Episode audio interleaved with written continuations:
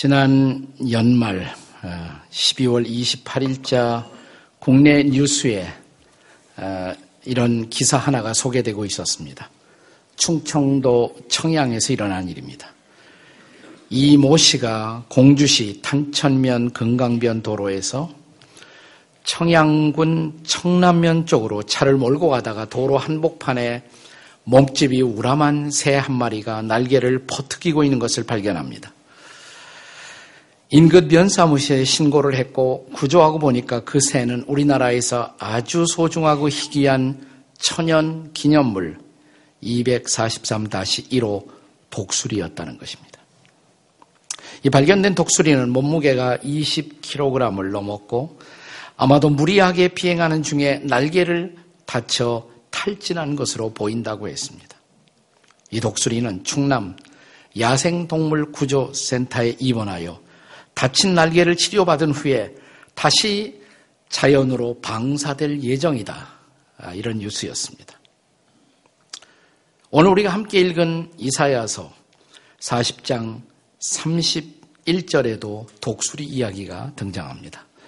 같이 읽겠습니다. 시작. 오직 여호와를 악마하는 자는 새 힘을 얻으니 독수리의 날개치며 올라감 같을 것이요. 네, 맞습니다. 독수리는 좀처럼 피곤을 모르고 이 푸른 창공을 비상하는 하늘의 왕자라고 할 수가 있습니다. 그럼에도 불구하고 독수리에게도 탈지는 번아웃은 예외가 아니라는 사실입니다. 그런데 이런 탈진이 하나님을 섬기는 하나님의 백성들에게도 예외가 아니라는 사실입니다. 일찍 이스라엘 백성들은 자신들을 선민, 초우선 피플, 이런 선민의식을 가지고 살았지만 그럼에도 불구하고 바벨론의 포로로 잡혀가 무려 70년 동안 이방 사람들에게 짓밟히는 학대의 삶을 살고 있었습니다. 그들은 거의 탈진하고 있었습니다. 그런데 바로 그때 그들에게 복음이 들려왔어요. 이것이 이사야의 복음이에요. 이것은 그들을 탈진해서 벗어나게 할 수 있는 복음적 처방이었습니다. 이사야 40장에 처방 하나가 소개되고 41장에 또 하나의 처방이 소개되고 있습니다. 중요한 것은 오늘 이 시대 오늘을 살아가는 여러분과 저에게도 이런 탈진이 예외가 아닌데 우리가 이런 탈진 가운데 있을 때 그 처방을 제공받지 못한다면 우리도 옛날 이스라엘 백성들처럼 모든 것을 포기하고 싶은 그런 유혹에 빠질 수가 있습니다. 자, 그렇다면 금년 안에 새해에 새로운 비상을 위해서 우리가 반드시 붙들고 적용해야 할 이런 탈진의 처방, 뭘까요?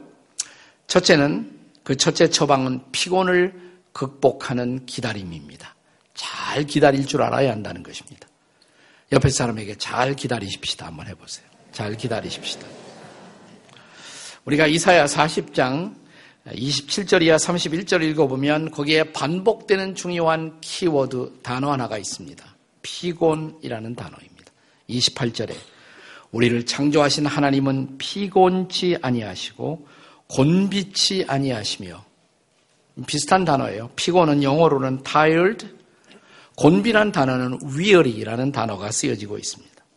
어떤 의미상의 이 두 단어가 차이가 있는 것이라기보다는 유사한 표현을 통해서 반복적으로 피곤의 상태를 강조하는 것이라고 할 수가 있습니다. 자, 그런데 피곤하지 않으시고 곤비하지 아니하시는 유일한 존재 하나님께서 피곤과 곤비의 상태 속에 빠져버린 그 백성을 도와주시겠다는 것이 오늘 본문에 나타난 복음적 약속의 핵심입니다. 자, 29절에는 피곤한 자에게 능력을 주신다. 30절에는 소년이라도 피곤하고 곤비하다. 그런데 31절에 여호와를 악마하는 자는 곤비하지 아니하고 피곤하지 아니하고 새 힘을 얻는다. 이게 복음이죠. 끝뉴스죠. 자, 여기 언급된 피곤과 곤비라는 것은 한순간에 우리의 삶의 에너지가 다 방출되어 버린 소진된 그런 상태를 뜻합니다. 의학에서는 우리가 어느 날 급격한 스트레스를 경험하게 되면 소위 만성 피로 증후군이라는 것을 겪게 된다고 합니다. 이 만성 피로 증후군이라는 것은 쉬어도 쉼이 안 돼요. 회복이 되지 않는 것입니다. 그래서 6개월 이상, 때로는 1년 넘어도 이 피곤이 적체되는 계속해서 피곤한 상태가 계속된다고 합니다. 그런데 소위 만성 피로증 이것은 남성보다도 여성에게 더 많이 있고 또 흥미로운 사실은 늙은 사람보다도 젊은이들에게 더 많이 경험된다는 특성이 있다고 합니다. 마치 오늘 본문 이사야 40장 30절에 보시면 소년이라도 피곤하고 네, 소년이란 단어를 더 잘 번역하면 어린 아이들이 아니에요. 청년입니다. 청년이라도 에, 피곤하고 곤비하며 장년이라도 넘어지고 쓰러지되 그런데 이런 현상은 주로 열심히 일하다가 갑자기 한순간에 주저앉아 버린 사람들에게 일어나는 현상이라고 그래요. 이게 바로 만성 피로 증후군입니다. 자, 옆에 사람에게 혹시 그 병 앓고 계십니까? 한번 물어보세요. 네. 아, 지금 눈 감고 묵상하는 분들이 바로 그런 유형에 속한 분들이십니다. 네. 네, 혹시 오늘 우리 중에 새해가 되었지만 이런 피곤과 곤비를 경험하는 분들이 계시는지요? 자, 오늘이 청지기 주일인데 하나님의 일을 잘하자고 다짐하는 주일인데 하나님의 일 별로 열심히 생기지 않아요. 의욕도 안 생겨요. 패션도 없어요. 그리고 더 이상의 어떤 어, 열정도 없이 내가 시간만 세월만 낭비하고 있다 느끼는 그런 분들이 계시지 않은지요. 이게 바로 만성 피로 증후군이란 말이죠. 문제는 여기서 벗어날 수가 있습니까? 있다는 것입니다. 그것이 굿뉴스예요. 복음입니다. 31절이 바로 그 굿뉴스를 전달합니다. 여기 치유의 처방천이 있습니다. 한마디로 말하면 그 치유의 처방은 여호와를 악망함. 이게 처방이에요. 여호와를 악망함. 여기서 악망한다 단어가 히브리 원문에 보면 카바라는 단어가 쓰여 있어요. 이걸 정확한 영어로 번역하면 옛날 킹 제임스 버전 같은 영어 번역에 보면 이것을 wait라고 번역을 합니다. wait. 기다린다 이 말이죠. 기다림, waiting. 그러니까 여호와를 악마하는 자는 이거보다 더 좋은 번역, 더 원문에 가까운 번역은 여호와를 기다리는 자는 이런 표현입니다. 사실 우리가 너무 피곤하고 힘들어질 때 우리는 그냥 엎어져서 하나님의 도우심을 기다릴 수밖에 없는 때가 적지 않습니다. 이런 기다림, 이런 기다림은 그러나 꼭 나쁜 것만은 아니에요. 우리가 인생의 여정에서 다시 우리에게 필요한 희망의 에너지를 축적하기 위해서 그냥 하나님만 보, 고 엎드리는 웅크림, 웅크림, 이것이 필요할 때가 있어요. 최근에 이 땅에 청년들에게 아주 좋은 글로 영향을 끼치는 젊은이들의 멘토인 김난도 교수가 쓴 책 가운데 웅크린 시간도 내 삶이니까 라는 책이 있어요. 네. 이 책에서 그는 요즘 인기몰이를 하고 있는 히말라야 영화가 지금 한참 우리에게 감동을 복주고 있는데 히말라야 이야기를 합니다. 한 외국 산악인이 히말라야에 대해서 남긴 기막힌 명언을 소개합니다. 이런 말이에요. 히말라야의 모든 날들이 위대한 것은 아니다. 히말라야의 모든 날들이 위대한 것은 아니다. 우리는 히말라야 등정 하면 뭘 연상합니까? 드디어 정상에 도달했어요. 국기를 꽂고 만세를 부르는 모습. 혹은 홈준한 산비탈을 헤치고 나가는 장면. 혹은 외주를 타고 벼랑을 오르는 그런 모습들을 연상할지 모릅니다. 근데 이런 신나는 모험만 하는 것이 아니죠. 자, 이런 히말라야 등정 가운데는 반드시 빠질 수 없는 이런 시간이 있습니다. 기상이 나빠요. 악화가 돼요. 그러면 텐트 치고 그 속에 들어가서 라면 하나 끓여 먹고 날씨가 좋아지기를 무작정 기약 없이 엎드려 기다리는 기다림의 시간. 근데 바로 이런 기다림의 시간도 자, 히말라야 정상을 밟을 꿈을 꾸는 사람들에게 있어서는 반드시 포함시켜야 할 위대한 등정의 일부라는 사실을 잊지 말아야 한다 이 말입니다. 그는 이 책에서 같은 맥락의 교훈을 또 이렇게 설명합니다. 나침판이 없던 시절 뱃사람들은 북극성을 향해서 돛을 매달았다고. 그것은 북극성까지 가려고 하는 것이 아니라 이 칠흑 같은 어둠 속에서도 이 북극성만이 움직이지 않고 그들의 방향을 잡아주었기 때문이라고. 자, 그렇다면 우리가 잠시 지금 엎드려 웅크리고 있을지라도 저 북극성에서 우리는 우리의 시선을 떼지 말아야 한다고. 사랑하는 여러분, 하나님의 자녀들에게, 하나님의 백성들에게 하나님 말고 누가 우리의 북극성이 될 수가 있겠어요? 그렇습니다. 지금은 피곤하고 곤비하여 내가 엎드려 엎어져서 웅크리고 있지만 그러나 만일 우리의 북극성이신 하나님, 그 하나님에게서 시선을 떼지 않고 그분을 바라보고 그분의 도우심을 기다리며 기도하고 있다면 우리는 절망할 필요가 없다는 것입니다. 그렇습니다. 때가 차면 우리는 다시 일어설 것입니다. 우리는 날개를 펼 것입니다. 다시 비상을 시작할 것입니다. 그렇다면 우리는 그냥 피곤해서 엎어져 있는 웅크림이 아니라 피곤을 극복하기 위해서 하나님을 바라보는 기다림, 이것은 필요한 기다림이잖아요. 그것이 처방이에요. 여러분이 지금 그런 상태 속에서 지금 피곤하고 곤비하여 엎드려져 있다면 제발 엎드려진 그 상태 속에서도 하늘만은 쳐다보십시오. 하나님만은 바라보십시오. 하나님을 악망하십시오. 하나님을 기다리십시오. 그 하나님의 도우심을 기대하십시오. 그러면 우리는 다시 일어설 것입니다. 젊은 독수리처럼 날개를 펼 것입니다. 그리고 우리는 다시 비상을 시작할 것입니다. 이것이 첫 번째 처방이에요. 둘째 처방. 자, 다시 비상하기를 원한다면 둘째 처방은 두려움을 극복하는 믿음. 그 믿음이 우리에게 있어야 한다는 것입니다. 우리가 인생의 여정에서 심한 피곤과 곤비를 느낄 때 기다리면서 새 에너지를 축적할 수도 있어요. 이건 다행스러운 일이죠. 그러나 그냥 피곤을 느끼는 상태 속에서 기다리다가 아예 주저앉아 버릴 수도 있습니다. 다 포기해 버릴 수도 있습니다. 이것이 두려운 것입니다. 이 두려움이 우리를 지배하면 우리는 절망할 수밖에 없습니다. 그런데 이때 우리에게 가장 필요한 것이 뭘까요? 적어도 그리스도인들에게, 하나님의 자녀들에게 이때 필요한 믿음은 뭐냐면 하나님은 결코 나를 버리시지 않는다.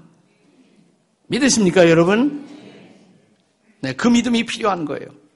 이제 우리는 그분의 도우심을 기다릴 뿐만 아니라 그분의 도우심을 적극적으로 믿을 수 있어야 한다는 것입니다. 자, 이스라엘 백성들이 바벨론의 포로로 가서 몇 년 있었다? 70년. 아마 처음에 바벨론의 포로로 끌려갈 때 그들은 회개하면서 끌려갔을 것입니다. 하나님, 우리가 잘못했습니다. 우리의 허물, 우리의 범죄, 우리의 방탕함, 이것이 바로 이런 삶을 가져왔군요. 하나님 용서해 주십시오. 그리고 다시 우리의 고향으로 돌아오게 도와주십시오. 그들은 회개하면서 기도하면서 하나님의 도움을 구했을 것입니다. 그러나 그 해방이 쉽게 오지 않습니다. 자유가 주어지지 않습니다. 어느새 그들은 포로 생활에 익숙해져 가면서 점차로 그 환경 속에 절망해 가는 일에 익숙해졌을 거예요. 뭐 이렇게 포로로 살다 끝나는 거지 뭐. 마치 우리가 남북 분단이 고착화되면서 한때는 통일을 위해서 열정을 가지고 기도했지만 뭐 통일되기는 커녕 예. 북쪽에 있는 친구는 수소탄도 쏘고 난린데 제발 그거나 쏘지 말고 그냥 갈라진 상태 속에서 편안히나 살았으면 좋겠다. 그런 마음이 있잖아요, 우리가. 그런 마음. 자, 이 절망이 익숙해질 무렵, 그런데 바벨론의 포로 갔던 주의 백성들에게 복음이 들려오는 거예요. 복음이. 그것이 바로 이사야 41장 10절의 말씀입니다. 자, 다 같이 읽겠습니다. 이 둘째 처방. 이사야 41장 10절. 시작. 두려워하지 말라. 내가 너와 함께 함이라. 놀라지 말라. 나는 네 하나님이 됨이라. 내가 너를 굳세게 하리라. 참으로 너를 도와주리라. 참으로 나의 의로운 오른손으로 너를 붙들리라. 믿으십니까? 두려워하지 말라고, 절망하지 말라고, 내가 너를 돕겠다고, 내 손을 붙들라고, 내 오른손을. 일어서라고 자, 이사야 선지자는 40장, 이 40장 31절에서는 하나님을 바라보고 기다리라고, 기다리라고. 그러나 41장에서는 한 걸음 더 나가서 그 하나님이 도와주실 테니까 그분의 오른손을 붙들고 일어서라고. 사랑하는 여러분, 오래 누적된 우리의 피곤과 곤비가 절망으로 변하려는 찰나에 주어진 위대한 복음, 그 뉴스. 자, 하나님의 손을 붙잡으라는 거예요. 붙들고 일어서라는 것입니다. 그분이 도와주시겠다는 것입니다. 이사야 이 41장을 계속 읽어 내려가다 보면 14절과 15절에 그 당시 하나님의 백성들에 대한 기막힌 그림, 두 가지의 대조적인 그림이 등장합니다. 자, 14절 먼저 같이 읽겠습니다. 14절 함께 읽습니다. 시작. 버러지 같은 너 야고바, 너 이스라엘 사람들아 두려워하지 말라. 나 여호와가 말하노니 내가 너를 도울 것이라. 네 구속자는 이스라엘의 거룩한 이인이라. 그 당시 주의 백성들, 이스라엘 백성들을 향해서 뭐라고 불렀어요? 버러지 같은, 버러지 같은 야고바, 버러지 같은 이스라엘아, 네, 벌레. 옛날 번역에는 개혁 한글판에는 이걸 뭐라고 번역했는지 생각나세요? 옛날 성경 읽어보셨습니까? 지렁이 그랬어요. 옛날엔 지렁이. 네. 이 지렁이 같은 나의 자녀들아. 벌레, 지렁이. 이것은 밟기만 하면 꿈틀대다가 죽어버릴 수밖에 없는 비참한 실존, 그 비참한 운명을 그린 것입니다. 그런데 그들이 이 벌레에서 끝나지 않는다는 것이에요. 그 다음 절이 희망의 약속이에요. 15절입니다. 15절을 다 같이 읽겠습니다. 시작. 보라, 내가 너를 이가 날카로운 새 타작 기계로 삼으리니 네가 산들을 쳐서 부스러기를 만들 것이며 작은 산들을 겨같이 만들 것이라. 자, 이 대목을 우리 현대적인 표현으로 성경을 번역하고 있는 유진 피터슨의 메시지라는 성경에 보면 이렇게 번역했습니다. 같이 한번 읽어보죠. 시작. 내가 너를 벌레에서 썰레가 되게 곤충에서 철이 되게 할 것이다. 그래서 굳은 언덕들을 옥토파트로 바꾸어 놓을 것이다. 네, 내가 너를 벌레에서 썰에. 썰에가 뭔지 아세요? 썰에? 네, 이 논바닥을 고르고 흙덩이를 부수는 일종의 농기구. 썰에라는 거예요. 내가 너를, 벌레 같은 너를 썰에로 하나님이 쓰시는 도구로 만들 것이다. 그래서 너는 이 땅을 옥토로 만들 것이다. 여러분, 벌레처럼 지렁이처럼 꿈틀대다가 죽을 수밖에 없는 우리가 하나님의 손에 붙들려 추수의 마당을 새롭게 하는 놀라운 주의 도구로 기계로 쓰임을 받게 될 것이다. 얼마나 희망의 약속이에요. 자, 이세 이사야 41장 8절에 보면 하나님은 이제 이스라엘 백성들에 대한 칭호를 달리합니다. 너희는 나의 종, my servant, 나의 택한 자, 나의 벗, 나의 친구, 아브라함의 자손 이렇게 말합니다. 이어지는 41장 9절이에요. 다 같이 읽어요. 41장 9절 시작. 내가 땅 끝에서부터 너를 붙들며 땅 모퉁이에서부터 너를 부르고 내게 이르기를 너는 나의 종이라 내가 너를 택하고 싫어하여 버리지 아니하였다 하였노라. 얼마나 큰 뉴스예요. 내가 너를 버리지 않았다. 내가 너를 잊어버린 거 아니라고. 버리지 않았다고. 그 다음 절이 몇 절이에요? 41장 9절 다음이 몇 절이냐 이 말이에요. 그게 10절이에요. 그게 바로 오늘 본문이에요. 두 번째 처방이에요. 10절 다 같이 시작. 두려워하지 말라. 내가 너와 함께 함이라. 놀라지 말라. 나는 네 하나님이 되비라. 내가 너를 굳세게 하리라. 참으로 너를 도와주리라. 참으로 나의 의로운 오른손으로 너를 붙들리라. 나는 이 이사야 41장 10절의 말씀이 평생 좋은 말씀이다. 그래서 이 말씀을 붙들고 네, 이 말씀을 늘 기억하면서 살았던 한국의 정치인이 한 분이 있습니다. 작년에 돌아가신 분이에요. 김영삼 대통령이에요. 이사야 41장 10절을 그분이 그렇게 좋아했다고 합니다. 1983년 그분이 반독재 투쟁을 하고 군부와 더불어서 투쟁을 벌리면서 민주화를 위한 항거를 할 때 23일간 단식 투쟁을 합니다. 23일간. 아무것도 안 먹고. 물도 안 마시고 23일간. 그때 그는 어, 누워서 계속 이 말씀만 생각했대요. 이 말씀만. 이 말씀만. 두려워하지 말라. 내가 너와 함께함이라. 놀라지 말라. 내가 네 하나님이라. 너를 굳세게 하리라. 목숨을 걸고 그는 이 투쟁을 하면서 이 말씀을 계속 묵상했다고 합니다. 사실 김영삼 대통령은 그의 정권 초기에 역사에 없었던 국민들의 여러 같은 지지와 성원을 받았습니다. 근데 안타까운 것은 마지막에 IMF 사건으로 말미암아서 그가 매우 쓸쓸하고 그런 안타까운 퇴장을 했지만 사실 그분의 초기와 중기의 업적들은 한국의 역사를 통해서 우리가 오랫동안 기억해야 할 업적들이거든요. 다시는 군인들이 정치의 일선에 나오지 못하도록 하나와리라는 조직을 한순간에 척결해버린 것. 그리고 경제 정의를 세우기 위해서 금융 실명제를 실현한 것. 그리고 모든 공직자의 재산 공개. 이것은 옆에 나라 일본도 하지 못한 놀라운 업적이에요, 사실은. 근데 그분이 돌아가시면서 이런 그분의 일생의 그림이 전체적으로 나오면서 그분의 명예가 어느 정도 회복될 수 있었다는 것은 저는 우리 한국의 역사의 미래를 위해서 매우 다행스러운 일이었다고 생각을 합니다. 저는 새해 첫 주를 지나간 한 주 동안 제가 어디 있었냐면 거제에 있었어요. 거제. 거제도에. 거기 집회를 인도하면서 집회를 인도하면서 시간이 좀 짬이 나서 이 거제도가 김영삼 대통령의 고향이거든요. 그분의 생가를 방문하고 고향집을 방문하고 또 그분의 기념관, 그 옆에 기념관, 기념관이 함께 붙어 있습니다. 그러면서 그분이 가졌던 놀라운 용기, 아무나 할 수 없었던 쉽지 않은 그런 용기를 낼 수가 있었던 것.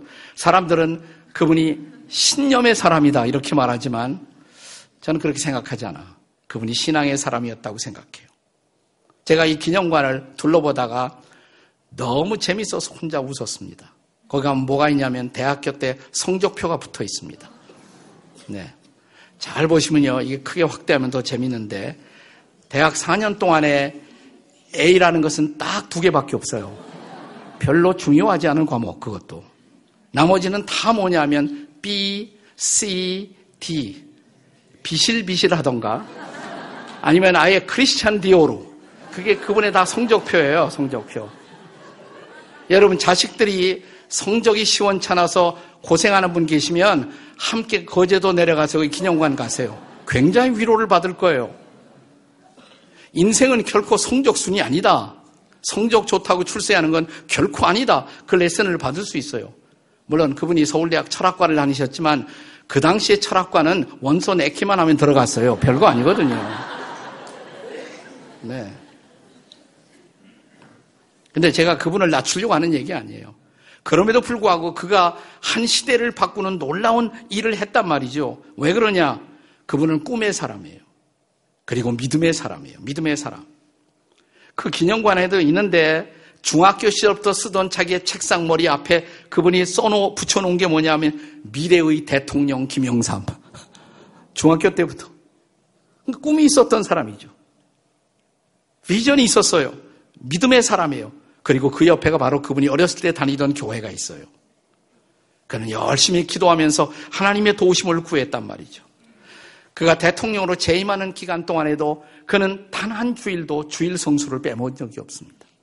물론 대통령이니까 출입하기 어렵죠. 그러니까 청와대에서 주일 예배 드렸어요. 다른 종교인들에게 욕을 먹으면서도 그 일을 그는 일관성 있게 청와대 떠난 날까지 주일 예배 드렸습니다. 저도 한번 들어가서 인도했어요. 그래서 그 식구들하고 제 아내하고 같이 가족 예배를 주일날 드렸던 그런 추억이 다시 떠올랐습니다. 그가 세상을 떠났을 때 그의 가족들은 그분의 삶을 회고하면서 그분의 평생을 지배했던 말씀, 이사야 41장 10절. 그리고 그분이 참으로 좋아했던 찬송 하나, 찬송가 384장. 이 두 가지는 이 말씀과 이 찬양은 그분의 평생을 이끌어왔던 놀라운 그분의 신앙의 고백이었다고. 그분이 별세하기, 세상 떠나기 한 달 전에 가족들이 만찬으로 모였을 때 그분이 이 찬송 같이 부르자고. 그가 좋아했던 찬송. 나의 갈 길 다가도록 예수 인도하시니 내 주 안에 있는 긍휼 어찌 의심하리요 믿음으로 사는 자는 하늘 위로 받겠네. 무슨 일을 만나든지 만사 형통하리라.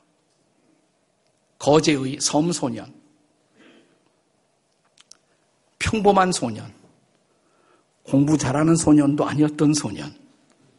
그럼에도 불구하고 그가 한 시대의 역사에 귀한 족족, 발자취를 남기고 하나님께 쓰임을 받아 민족을 섬길 수 있었던 비밀, 그의 믿음입니다. 이걸 놓치면 안 돼요. 그분의 신앙이었어요. 네. 사랑하는 여러분, 김영삼 대통령이, 이 장로님이 끝까지 붙들었던 약속의 말씀, 하나님에 대한 신뢰, 여호와 신앙, 그리고 예수 신앙, 동일한 믿음을 가지고 있다면 사랑하는 여러분, 우리도 하나님께 쓰임을 받을 수가 있다는 것을 믿으시기 바랍니다. 우리도 이 고단한 한 역사의 시대에 기여할 수 있는 하나님의 도구로 쓰임을 받을 수가 있다는 것. 그렇습니다. 만약 그 믿음을 갖고 그 약속의 말씀을 붙들고 우리가 기도하며 다시 일어설 수 있다면 주님은 금년 한 해도 우리를 도와 주실 것입니다. 우리는 함께 그분을 섬기면서 역사를 바꾸는 놀라운 일에 동참할 것입니다. 그 하나님의 도우심이 그 하나님의 은혜가 임하도록 하나님이 오늘 아침 여러분에게 내미는 그분의 오른손 붙드시기 바랍니다. 일어서시기 바랍니다. 그러면 우리의 위대한 비상이 시작될 것입니다. 그 은혜를 경험하는 한 해가 되시기를 주의 이름으로 축원합니다.